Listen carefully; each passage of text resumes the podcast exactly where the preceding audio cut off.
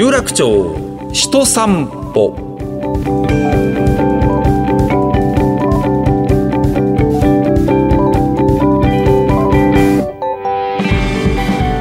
どうもラジオパーソナリティの上柳正彦です。えポッドキャストでお送りしている有楽町人散歩です。えこのプログラム、東京有楽町で働く方、生活をする方をゲストにお迎えして、有楽町について語るとともに、まあこの街で生きる人々が思う豊かさというものについて伺っています。今回はですね、私久しぶりにこの収録ありますんでね、ちょっと行ってきたんですけど、やっぱりいい空間が有楽町にはあるんですよ。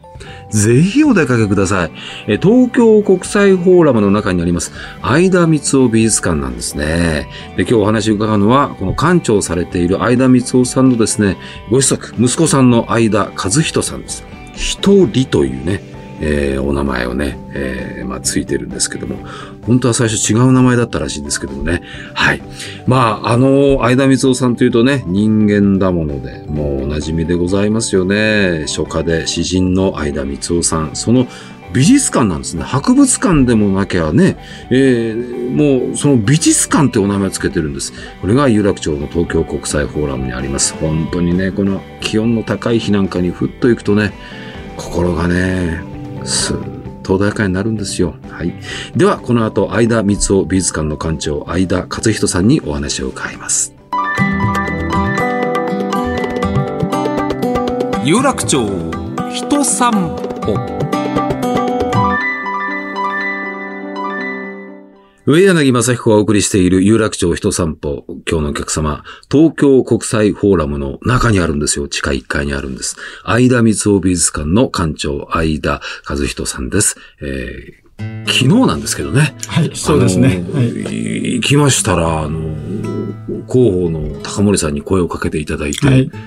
中に入れていただくわ、あの、あ、館長呼んできますってまたお話を伺う機会をいただくわ、コーヒーは美味しそうになる。本当にありがとうございました。こちらこそありがとうございます。お暑い中。久しぶりに来ましたけども、やっぱりいい空間ですね、あそこは本当にね。あ、ありがとうございます。あの、うちの美術館はですね、はい、ちょっと他の美術館さんとは作りが違ってまして、うん、展示室以外にはですね、うん、あの、父の作品でほとんど置いてなくて、うん、えー、広いですね、あの、休憩スペースを取ってるんですね。はい。ですから作品を見ていただいた後に、うん、あの、ゆっくりこう、くつろいでいただく、うん、その時間も含めて、その美術館タイムといいますかですね、うん、そんな風に考えましたので、うん、あの、割と広い、ゆったりした空間の中でくつろげるかと思うんですね。うん、はい。まあまさにね、あの、コロナのこともあったりとかね、はい、日々の生活のことがあったり、頭がキューって締め付けられるような気持ちになってる方、ストレス感じてる方いっぱいいらっしゃると思うんです。そうですね。歯医者さんがね、はい、治療をするとね、やっぱ奥歯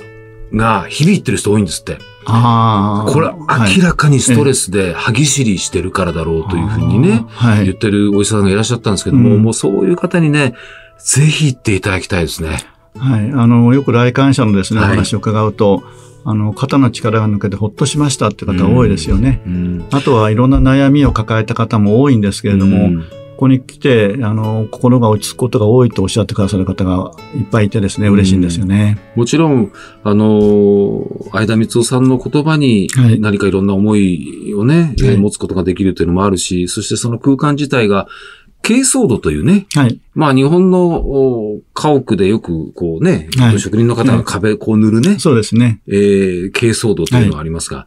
はい、あれでもう全面覆われてますんで、音とかをこう吸い込むような感じですし、そうですね、空気もなんかシーンして綺麗ですしね。はい。あの、消臭効果っていうのはすごいみたいなんですよね。ですから、あの、当館は今からじゅうななねんまえに銀座から移転してきて、国際フォーラムにあのスペースを作ったんですけれども、はい、えーえー、新築の、まあ、匂いというのは一切しなくてですね、はい、昔からあるような、こう、非常にあの、えー、自然な香りしかしなかったんですね。ですから、来館された方が皆さんびっくりされて、まあ、できたばかりだっていう雰囲気は当時あったんですけれども、珪藻土の力なんですね。全くあの、変なこう、新築の匂いがなかったっていうのが、私もびっくりしましたですね。そして、未だにその珪藻土が、はい、まあ、きゅうじゅうろくねんからですから、はい、人が歩いたところとかね、はい、それはやっぱり珪藻土ってのは、その長くは持たないですから。持たないですね。ちょっとずつ、ちょっとずつ手を入れながらね、えー、でもやっぱり今でもいい空間が保たれてるなという感じであります。はい、ありがたいですね。あの、新型コロナウイルスで、はい、はい、休館した時期がにかげつぐらいさすがにあったそうですね。はい。あの、東京国際フォーラム自体が全面的に休館になっちゃったもんですから、あの、東京国際フォーラムはご存知かもしれませんけれども、昔東京都庁があった場所に、ね、はい、都庁が新宿に移転した後に建ったんですね。ですので、あの、東京都のものでありますので、やはり、都の意向で、あの、閉まったり、あの、オープンしたりというのは、やっぱり、今後もあるんじゃないかと思うんですがね。当館ごがつろくがつにかげつ、完全に休館で、えー、オープン以来、実は来年でにじゅうごねんになるんですけれども、はい、東日本大震災のですね、翌日いちにちだけ臨時休館しただけで、あとはずっと、あの、休まなかったんですけどね。これ、はい、昨日は相田さんにお話を伺って、はい、えーつまり、にせんじゅういちねんのさんがつじゅうににちだけが休館で。そうなんですね。はい、私、じゅういちにちの日に生放送やっていて、はい、夜までずっとスタジオにいて、はい、で、やっともう次の朝のごじからの担当がまたついていたので、はい、夜中のこの有楽町会話をこう、本当になんかあの、さまよい歩いたんですけども。そうだったんですか。フォーラムのとこ行ったら、はい、その職員の方が、はい、まあ、東京都の方でしょうね。はい、こちらの方で、あの、帰れなくなった方、どうぞ避難してください、はい、休んでくださいって招き入れていて、ええ、中見たらいっぱい人が座り込んでいて、でもあそこが結構この会話の中で一番居心地のいい避難場所だったですね、明らかに。ああ、そうでしょうね。あの、中暖かくなってましたので、えー、約はっせんにんぐらいの人があそこで一晩過ごしたと聞いたことあるんですけれども、あの次の日に開館してたっていうのは、あ、いや、だけを、次の日だけを休んで、はい、すぐにじゅうさんにちからまた開館したっていうのはもう驚きましたね。えー、あの時はですね、いろいろ判断迷ったんですけれども、うん、あの、震災の翌日にですね、うん、えー、まあ、当館友の会っていうのがありまして、はい、会員さんが、あの、結構人数多いんですけどね、うん、会員さんの、あの、何人か心配して、うん、えー、見に来てくれたんですよね。うん、で、まあ、閉めざるを得ないに閉まったんですけれども、うん、まあ、そういう方がいらっしゃるんじゃ、やっぱり明日から開けてみようかということでですね、まあ、危険もあったのかもしれないんですけれども、結果的には、えー、多くの方が来てくださってですね、はい、震災の影響をあまり受けなかったような気がするんですけどね。まあ、今はですね、はい、えー、三つ男の言葉力という企画をね、はい、ずっとやっていて、はい、えー、これが、まあ、新型コロナウイルスで閉館の時期があったので、ちょっと伸びてくがつまでずっとやっていて、で、ね、で、くがつじゅうはちにちから、また新しい企画が始まるんですね。はい、その時の出会いが、はい、今から、ここからというね、そうですね、だいななじゅうろっかいの企画でございます。はいはい、あのー、こういうコロナになりますとね、はい、すごく、えー、相田館長にお問い合わせがあったのは、うん、もし相田光雄さんが今お元気だったらば、はい、この状況でどんな言葉を相田光雄さんは紡ぎ出しただろうという、うん、相当聞かれたらしいですね。聞かれましたですね。うん、あの、休館中は特にテレビとかラジオの取材が非常に多かったんですけれども、はい、皆さん共通した質問の一つがですね、うん、まあ、もし私の父相田光雄が生きていて、このコロナの状況を見たらば、うん、どんな作品を書いたんでしょうかということで、うん、で、私はまあ、本人亡くなってますからですね、わからないけれども、うん、もし、あの、残された作品の中から選べと言われれば、これじゃないかなということでお答えしたのがですね、あの、道という作品があるんですね。うん、はい。まあ、この作品は父の代表作なんですけれども、えー、今の時代にある意味でぴったりなのかなって気がするんですね。コロナを予見して父が書いたわけではないんですけどですね。はい。まあ、この道というのはぜひね、はい、えー、相田光雄美術館に足を運んでいただいたりとか、はい、それから来年のオリジナルカレンダーが、えー、もう早くもね。そうですね。じゅうがつから使えるカレンダーとして、販売が始まるんですけども、はい、その最初のページめくりますとね、はい、じゅうがつから、今年のじゅうがつからもう使えるようになってるんですが、はい、まさにそこに道が描かれてますよね。はい、まあ、とにかくその道を黙って歩きなさいと、うん、涙なんか流さないで、もうとにかくその道をね、愚痴も弱音吐かないでずっと歩きなさいよ。その時に命の根っこが深くなるんだよというようなね、はい、ことが書いてありますね。まさに今のことを言い当ててるようなね。うん、名前にもですね、はい、あの、今の時代そのもののような気がしてですね。うん、で、あの、まあ、メディアの取材があるとですね、この作品を父が多分、まあ、読んでほしいというんじゃないかな、ということをお話しさせていただいたんですよね。道という作品でございます。はい、あの、東日本大震災の直後もですね、はい、この作品っては結構話題になりまして、あの時もひどかったんですけどね、えー、あれとはまた別な意味で今はあの先が全く見えないですよね。なんかこう、相田みつをさんの作品を私も昨日改めてまたずっと見て思ったんですけど、どうしたらいいんだろうってみんな思うし、はい、俺って一体どういう人生これからある、うん、になってしまうんだっていろいろ思う方っていっぱいいらっしゃいますよ。はい、若い方だっていると思うし、はいはい、今やっぱりちょっと経済の状態が不安定なので、うん、そういう中でどうなるんだろうって思っている人たちいっぱいいると思うんですけど、相田みつをさんってなんか、一回それ、受け入れてみようかっていうふうにおっしゃってるような気がしてならなかったですね。ああ、それは父のやっぱり考え方の根底にあると思うんですよね。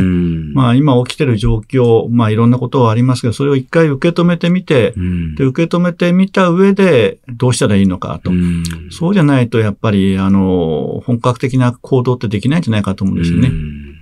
父の作品にですね、途中にいる限り宙ぶらりんと、あ、えー、地に足がつけば本当に落ち着くというようなあの作品があるんですけどですね、うんうんうん、やはりあのこういうなんていうかこう噂も飛び交ってますし、うん、コロナが一体どうなのかもわかんない状態ですので、うん、専門家の方々もいろんなことをご意見がありますからね、はい、そうですね、どれが正しいのかもよくわからない状況ですね。だからまあそういうのを踏まえた上で、まあ大変な状況に今私たちはいるんだというところに、うん、まあ足を乗っけるというかですね、腰を据えると言いますが、うん、そこから発想していくしかないんじゃないかなって気がするんですけどね。うん、まあ、ぜひ今思い悩む方々多いと思いますんでね、あの、はい、東京国際フォーラムの地下いっかいのところでございます。で、あの、お母様が、はい、あの、亡くなられたばかり、ということで、そうなんですね。はい。ねえ、きゅうじゅうにさいということでして、はい、ろくがつのじゅうろくにちですか。はい。ねえ。あの、きゅうじゅうにさいという高齢ではあったんですけれども、はい、えー、まあ、高齢ですから年相応にですね、あの、目が弱ったり耳が聞こえなかったりなんかしたんですけどですね、えー、悪口はちゃんと聞こえるというふうな意味だったんですけどですね。そのお母様のコーナーがね、はい、あの、設置されていて、で、そこに、あの、相田館長、ね、はい、和人さんの息子として、その母は、父のデータベースみたいな存在で、はい、この作品がいつ頃書かれて、はい、どういう方の手に渡ってとかっていうのを全部覚えてらっしゃったって書いてありましたね。はいはい、あの、まさしくそうだったんですね。最後までそれは、あの、えー、あの、頭がですね、しっかりしたもんですから、記憶が、あの、よくは良かったのかな。はい。その、母の記憶力がなかったらですね、今の美術館は成り立たなかったなと思うんですよね。そして、相田みつをさんは書を書き上げますと、はい、それをこう並べて、はい、で、そのね、えー、お母様にどっちがいいっていう、こう、はい、判断させたりとかして、はいはい、で、それがまたすごく、あの、こう言っちゃなんですが、息子さんから見て偉そうにやっていたっていうね。まあ、父は威張ってましたんですね。全く収入はないんですけれども、えー、自分は筆一本で生きるんだということで、あ, あの、副業を持たなければ、えー、弟子を取るわけでもなくてですね、そういう生活を自ら選んだんですけれども、母からすれば大変なわけなんですよね。子供のミリク代もないような時代ですからですね。ね、その中であの一晩でですね、ものすごい数を書くわけなんですけれども。ものすごい角度を書いて、はい、どれがいいのかっていうね、はい、選ぶわけですよね。はい。で、同じ作品ですね、同じ言葉をにてんずつ並べて、うん、その作業は母がこう歌詞作るようにしてですね、並べるわけですね。うん、で、父は立ったり座ったりして偉そうに見て、うん、右とか左とか言うんですよ。はい、で、その外し、右を外したらまた別な作品を母が横に並べて、うん、はい。まあ、二者択一をずっとやってことですね、最後はにまいだけ残るわけですね。うん、はい、父も最後のにまいのうちどっちがいいとなるとですね、うん、意外とですね、母にお前どっちがいいと言ったらしいんですね。で、母もですね、歯に衣を着せぬというかですね、えー、平気でですね、こっちはちょっとキザっぽくてダメだとかですね、この線は浅いとかですね、えー、痛いとこつくらしいんですよ。で、父はそれ分かってるんで、あの、言われるとですね、ムッとしてたようなんですけど、それでも最終的には母の意見に従ったらしいんですね。はい。ですから、母がやっぱり父の作品のことは一番よく分かってたと思うんですね。ご存命中には、お母様がお元気な頃には、お母様は全く一切こうね、はい、私たちの目の前に出ることもなく、ということだったんですが。そうなんですね。はい。父が亡くなった後ですね、少しずつ、まあ亡くなった時点ではそんなに、まあ今に比べると知られてなかったんですけど、だんだんだんだん知られるようになって、あの、取材とかが増えてきたんですね。で、母は一切出なかったんですね。その理由ははっきりしてて、まあ、相田みつをの女房というと世間が興味持って見るだろうと。その時にこんな田舎のばあちゃんが出てったんじゃですね、イメージダウンになっちゃうから私は出ないということですね。一切出なかったんですね。ねえ、それ貫かれたそうでございます。はい。はい、それが去年どういう風の吹き回しか、えー、テレビ番組だったんですけど、声だけちょこっと、あの、出たんですね。で、まあ、その音声が残っただけ良かったなと思うんですけどね。今年、えー、先般ろくがつですかね。はい、えー。急になくなっちゃったんですね。そうですね。そういうコーナーもちゃんと、はい、あの、あります。くがつのじゅうはちにちからは、今からここからというだいななじゅうろっかいの企画展ということで、はい、ぜひ足を運んでいただきたいんですが、ここまでお話をすると、相田和人館長はですね、はい、お父様のことを愛してらっしゃったんだなと、こう、思いの方もいらっしゃるんですが、ずっと僕は反抗していましたってさっきちょっとおっしゃっててね。私はね、もうとにかくお父さんやりたいことだけやってたんですね。はい、そうなんですよ。あの、好き勝手やって、あの、生きられるっていうのはすごいなと思いましたですけどね。えー、周りのことを考えてほしいと全くないですね。あの、地の先にですね、幸せはいつも自分の心が決めるっていうのがあってですね。おお、それはあれですよ。はい、鶴瓶さんが、はい、青木先生という落語の中で、はい、青木先生、はい、こうこうさんねん最後の授業で、みんなにいい言葉を今日は教える、青出光男という、そうです、その言葉ですよ。あ、そうだったんですか。はいはいはい。まあ、父の代表作で、父の中から一点選べと言われれば、その幸せはいつも自分の心が決めるを私も選ぶとは思うんですけどね。はい。あの、現実の生活に即して考えるとですね、父はまあ、書くことが第一優先ですから、あの、家族のことは二の次三の次なんですよね。まあ、それは優先順位がはっきりしてまして、で、母もですね、承知してて、お父さんがその女房子供のことを考えて、作品を書くような人間だったらば、ろくな作品はできなかったろうと。えー、残るような作品もなかったろうと。そんなの無視してですね、ひたすらあの、好きなことを書いたから残ったんじゃないかみたいなことを言うんですけどね。ですから私としては、あの、小学校の上級ご、ろくねんせいぐらいかな、はい、反抗期が始まりまして、はい、え私がさんじゅうろくさいの時に父がろくじゅうななで亡くなったんですけど、はいはい、まあ、生涯反抗期だったですね。えー、それが何の因果か。ああ、何の因果かですね。これから先も相田光男さんの作品をですね、美術館なんですよね、博物館なんですね。そうです、はい。美術館っていうネーミングも随分考えたんですよね。中には、あの、父が人間だものというろくじゅっさいの時に出した初めての本で、うん、ようやく少し知られるようになったもんですから、相田光男人間観はどうかとかですね。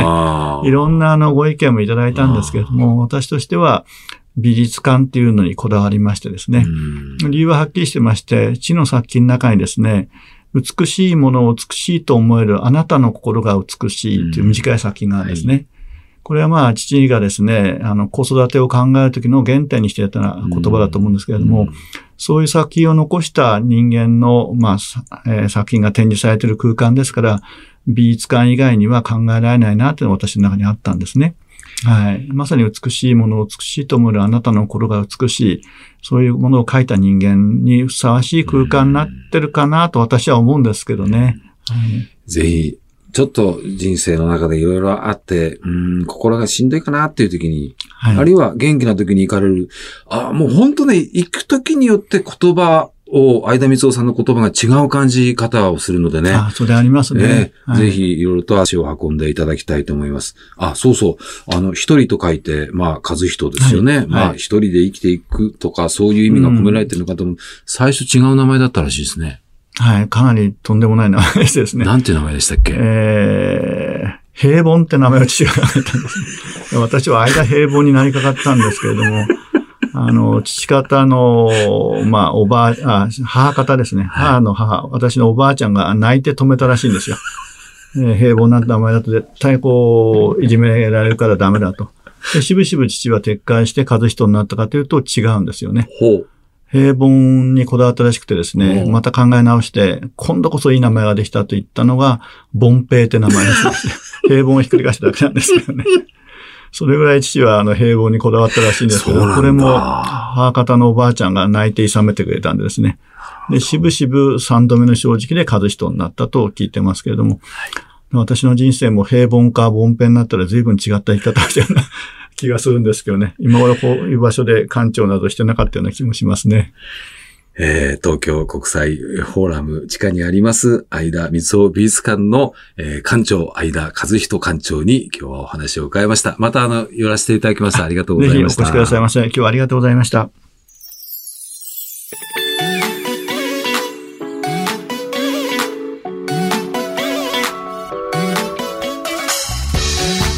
さあエンディングのお時間ですね。今日は相田みつを美術館館長相田和人さん、えー、平凡さんになるかもしれなかったというね、まあこのコロナの影響でねしがつごがつにかげつかん、まあ、お休みがあったということですが、また再開しておりますのでぜひ、えー、足をお運びください。相田みつを美術館は ジェイアール 有楽町駅からすぐのところにあります東京国際フォーラムの地下いっかいですね、えー、収録時点での開館時間がごぜんじゅういちじから夕方ごじまで、休館日は月曜日です、えー、新型コロナウイルスの状況で営業時間など変更になる可能性もありますね。詳しいことはぜひホームページ以上ご覧になってください。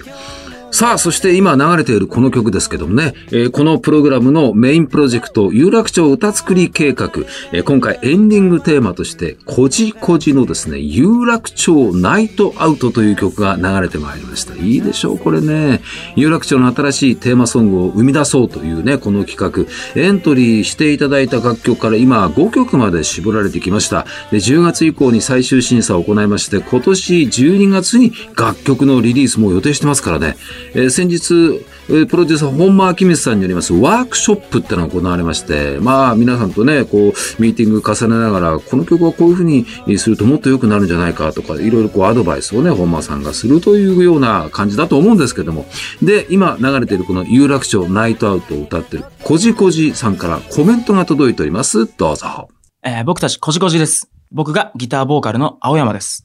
はい、えー、私が、えー、ドラム、パーカッション、それからコーラスをやっております稲葉安兵衛安則と申します。はい、ギターコーラスの今野裕太です。ベースの鬼塚直樹です。そして今日は来れなかったんですけど、もう一人キーボードボーカルの梅田純平を入れたごにんでこじこじというバンドをやっています。よろしくお願いします。えー、今回僕たちが作った有楽町ナイトアウトという曲ですが、この曲は大人の街有楽町。憧れのかっこいい街をイメージして、スタイリッシュに、現代的に、そういう気持ちで作りました。例えば夜ドライブしながらだとか、こう、自分が今、かっこいいなって思ってる時に、聴いてくれたら嬉しいなと思っております。さあこれからもねいろんなことの進捗については引き続きこのプログラムの中でご紹介していきます。公式ホームページにも情報が掲載されています。詳しいことは公式ホームページをご覧になってください。日本放送のホームページのバナーからもリンクしています。有楽町歌作り計画です。お時間です。次はどんな方のどんなお話が伺えるか楽しみです。お相手上柳正彦でした。音がして走り出す銀座で待ち合わせしよう。公園沿いを歩こう。夜が来るまで僕らは背伸びしながら大人になってく。本当でシビユラチョシビ街路樹が照らすレンガの通り。本当でシビユラチョシビこの街の星は地上で光る。You love your city. 出会いと別れが溶け合う街で You love your city. 明日が生まれるよ。考えして